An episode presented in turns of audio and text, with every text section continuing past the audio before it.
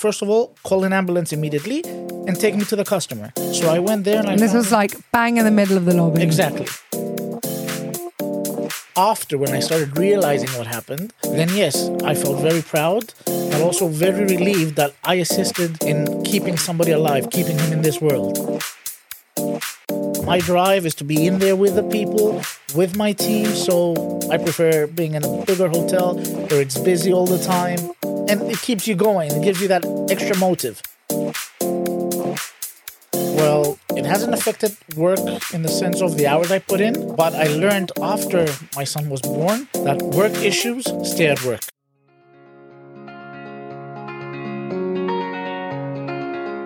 I'm Farah Shammas. Welcome to Hotel Talk. We hope you enjoy listening to this friendly conversation between people connected by real life in hotels. Today, I'm so happy to have with us one of our very own. I'm always happy to be with our team. And to be honest, it's one of the reasons we started this podcast to really let everyone in the world see why people like us do what we do. And today is a classic example of that. I have with us Yannis Demenagas, who is our food and beverage manager here at St. Raphael Resort and Marina. And among the many stories that we're going to talk about today and learn a little bit more about him and um, hopefully about the industry, we're going to dive straight in and talk about literally a life saving experience that happened just a week ago. Yanni, thank you so much for coming down from your office into our studio. I just did a live on Instagram showing everyone what it's really like to be in here. Thank you for having me. Pleasure. Good morning to everyone. Looking forward to this chat. Me too, me too. How are you doing today? Uh, started my day like usual. Went around from the breakfast, check everything is okay around the hotel, all the outlets. You definitely get your steps in, that's Ah. for sure. Over 15, 16,000 a day. oh my goodness, it's so good. We don't need to do gym in this hotel. Um, so Yanni, uh, we definitely want to talk a little bit about you and what you do, but I do just want to shake things up and do a little bit of a different program on this particular episode and dive straight in to a story um, that will most probably shock a lot of people. And that is about saving lives. Um, at, in any hotel, we see so many people from all over the place come, so many ages, so many backgrounds, so many health issues, and um, in so many circumstances. So we have a lot of stories um, at this hotel. You've worked in many different hotels, so have your own. But specifically, last week, we had a case of a man nearly dying after having a heart attack. And I really want to share with everyone what happened and how you very much helped save that man's life. So let's take it from the beginning. It was a Thursday morning. Actually, the gentleman and his wife were waiting to, uh, they had checked out and they were waiting for the bus because they were from a canceled flight from the night before. Okay. I was in uh, the executive offices. So just to explain to everyone who's not in the hotel industry listening to this, so um, when some flights are cancelled, obviously sometimes um, the airlines or the airports arrange a place for those guests to stay, and in this case, these um, clients had not been holidaying with us, but had a cancelled flight, and they were sent to St. Raphael Resort to spend the night, um, and then yeah, checked out and were on their way to the airport. Exactly. So I was in the office uh, talking with Christian about next week's uh, functions to prepare the schedule. And uh, Prokopi from the front office comes and says that a man is having cardiac arrest and uh, he's looking for someone who knows first aid. So I told him, first of all, call an ambulance immediately and take me to the customer. So I went there and I And this was him- like bang in the middle of the lobby. Exactly. I found him uh, laying there on the couch, his tongue out, and his wife in panic next to him, not knowing what to do. So first thing I did was put him uh, to lay down, which on the is- floor. Or, and, uh, no, on the couch where he was there, because I was alone. Nobody had come yet, and uh, I went and I called for help. And uh, Andreas Georgis was coming up, and uh, Who's our health and safety officer? Exactly. So I lifted his shirt, started connecting the AED, that's the automatic external defibrillator. Uh, Mr. Kilanis, our general manager, also arrived, and the machine told us he needs to be administered an electric shock. Which is amazing. The machines are so. they're I mean, they've changed. They're so advanced. They've changed so much Exactly. in the last They're few years. analyzing and they're telling you whether he needs or not, and they regulate by themselves the amount of joules, the electric energy that they need to give. So they gave the first shot, it analyzed, and it said we needed to start CPR. So there, without thinking, I just locked my palms in place, which is the procedure you should do, and started counting A1, A2, A3 up to 30, and then gave him the first 30. And then I instructed Andreas Georgis to give him two breaths because that's 30 to 2. It used to be the standards. Also, a funny point here the American Heart Association recommends to follow the pace to the song uh, Staying Alive. Ha, ha, ha, ha. Staying Alive. It's the perfect rhythm to do. It's amazing, yeah. At some point, Mr. Kilanis asked me if I'm tired. I was like, not yet. I'll let you know when. Uh, when I got tired, we switched. And then the machine said, Because it is a lot of hard work. It is, it is. You're putting a lot of energy because you have to pump, let's say, around five centimeters. Oh. And in 30% of the cases, you might crack a rib or two. Which And in you my said case, you- I, I think I cracked because I heard the sound. Mm. Uh, and then it said, again, don't touch, analyzing. And at the second analysis, again, it said, recommend to administer an electric shock. So we told everybody not to touch because in case somebody is touching the patient during that time, he'll also get a shock and then he'll go into cardiac arrest My because goodness. he'll bump his heart out of rhythm. We gave the second shock and we continued with CPR. I changed Mr. Kilanis because he got tired. And then at some point it said again, don't touch, analyzing. And then it said, no shock required. And at that point I was like, yes. How did you feel then? it, I felt relieved because all the time while I was doing the CPR, I was thinking, please don't die on me. Please don't die on me. That was the only thought going through my head. And this is someone you don't know and, you, and you feel so connected and responsible. Actually, after I felt so much more connected, I was constantly asking the rep. I tried to call the hospital. They couldn't give me too much details because of GDPR. Yeah. But they told me where he was transferred. But I did see his lovely wife the next day at dinner, and I asked her, and uh, he underwent uh, stent surgery at the American Medical Center in Nicosia. And from what I know, so far he's doing okay. So, But he, he left Cyprus. uh, or is he still I- here? I don't know yet. Okay. Yeah, for, uh, until uh, Monday, they were still in Cyprus. Okay. Yeah. Yeah. Oh my goodness. Tell us, how does that make you feel? Like we're, uh, you know, eight days after this event now. How has that changed you? Well, if it has changed you. Oh, it definitely has. It makes you realize and value life even more because you can see that in a second it can be taken away. Uh, the whole day I was shaking. I don't know from the adrenaline or from the experience. When I went home in the afternoon, first thing I did was hug my kid and actually almost squeeze him, and uh, it will stay with me forever. And did you feel a, a sense of relief, of pride, of I mean, you saved someone's life. You know, you you you did. You saved someone's life. They're alive and well because of you. How does that make you feel? On the day, no. After when I started realizing what happened, then yes, I felt very proud, but also very relieved that I assisted in keeping somebody alive, keeping him in this world. And imagine if he would have gone on the bus to go to the airport, that that's what he was waiting for, in the middle of nowhere, or if he was on the flight, or even if the flight wasn't cancelled and he was back home alone with his wife, who didn't know CPR as it turned Yeah. out. That man would have been gone now. It really highlights the importance of first aid courses. Um, I know, I think every hotel and big establishment around the world does or should definitely do it for ideally all their staff, but definitely at least uh, the majority. So at, at any given point, there's always someone around that knows it. Um, how did that make you feel about your courses that you've done? uh, when uh, Prokopi came and told me, the first thing that kicked in was my training. Mm. Uh, and it's a good thing that it's a repetitive training every two years. And in hotels, but not only in hotels, in all areas where there's a lot of people, there should be trained personnel to be able to handle it and to handle pressure at, at that point, not to get stressed. And it's a basic thing nowadays. And AEDs really save lives. Mm. So you should have them in key locations. In our hotel, thank God, we have three. We had one at Seashells. Now we have it at the tower. We have at the reception. We have down at the Marina Police. So we're covered. In short distance, you can be there Yeah. Because you have seven minutes to get to him until brain uh, damage starts to occur. And at the 13th minute, it's permanent, it's irreversible. Absolutely. Yeah. Change. It just changes your life, I think, um, among so many other things that happen in hotels and that we see. But this is definitely something that will stay with most people who are working that day, I think, forever. Yanni, tell us a little bit about you. Let's go into maybe a more light-hearted, hopefully, um, part of your journey. Um, so your personal journey, your hotel journey. What do people need to know about you? What sums you up? And how did you get into food and beverage? So So that's a very good opportunity because not many people know this story I'm going to share with you today. Um, I started working in the tourism industry when I was 16 because my father went to work abroad.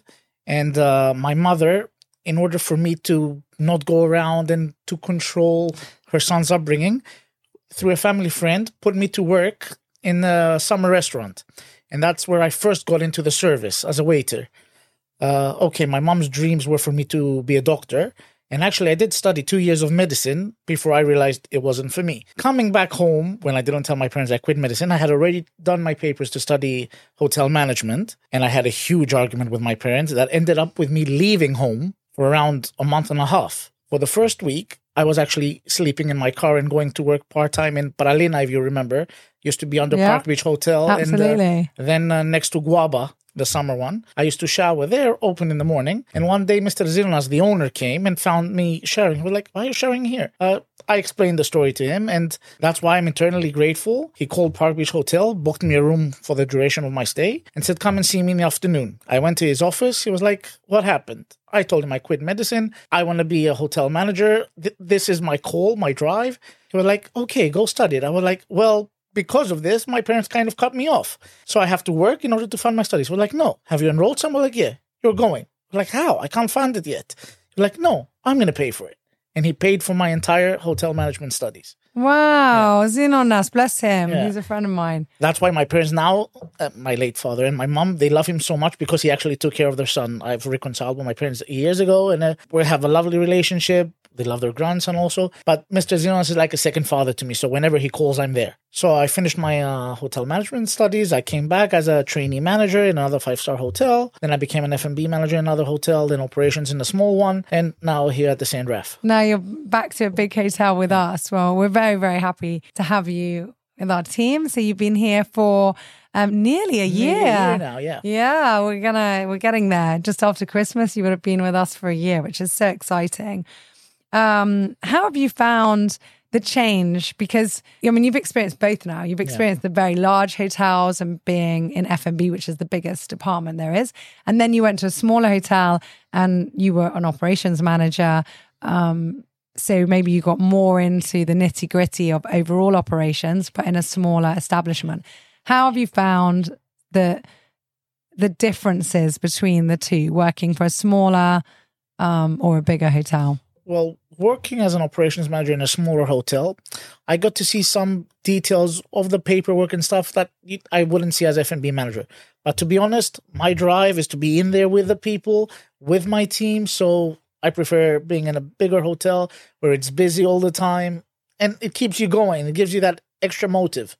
And tell us a little bit about the challenges of the food and beverage department. Well, especially in a big hotel, the food and beverage department has many challenges because you have a variety of people that you have to please conferences, banqueting, weddings. And the biggest disappointment, I would say, is that maybe you'll do an event for 500 people, 499 are happy, but there's that one person that you didn't manage to satisfy, and you're like, why? And next time you try to do better. And that keeps you going because you always want everybody to leave with a smile on their face. But there's some people, there's just, there's an expression, there's no pleasing everyone. Exactly. You know, there's some people who, who they are just miserable. And then, you know, we have to remind ourselves, and this applies for all walks of life, that it's not personal. Like if someone is that way inclined, then we wish them the best. And, you know, but we can't take it to heart. And that's what I tell all the team because sometimes I see people who really get hurt. You know, I've seen people come to my office crying because someone's been so mean to them, unnecessarily so. And that's why, yeah, we say you should always choose kindness. Exactly. But you know, you try, you really try, you give your best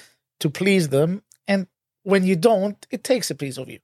So, what are the highlights then of the job? When you see a couple leaving with a smile or a guest writing review about you because you were there for them, you helped them, uh, you made their stay wonderful, a memorable one. So all these little bits make you feel good. Definitely. So, come on, let's hit everyone with some funny stories because we have so many. It doesn't have to be from this hotel, from any anything that's happened. So, we've been through a very dramatic story.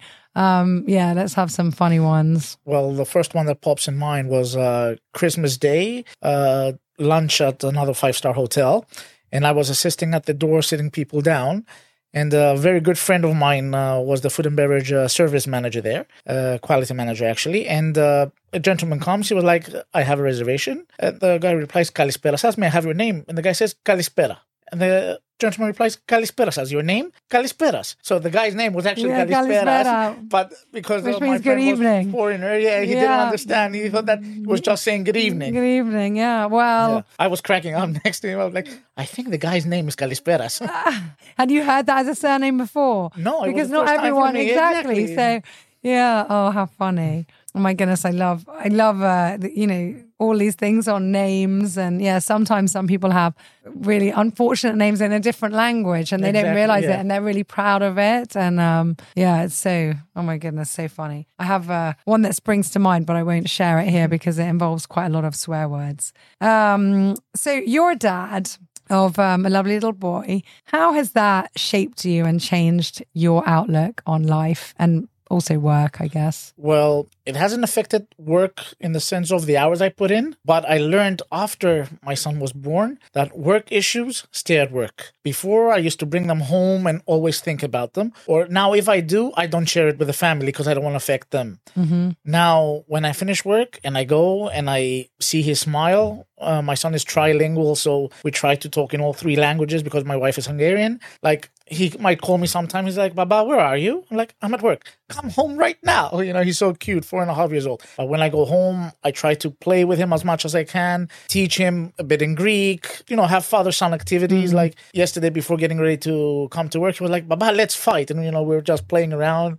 Yeah, I enjoy those moments. Yeah, and just being present, like just in that in that precious time you have with your family and your child, just really being there with them because I think that's that's something we definitely see in this industry that it requires so much of our time and our physical presence.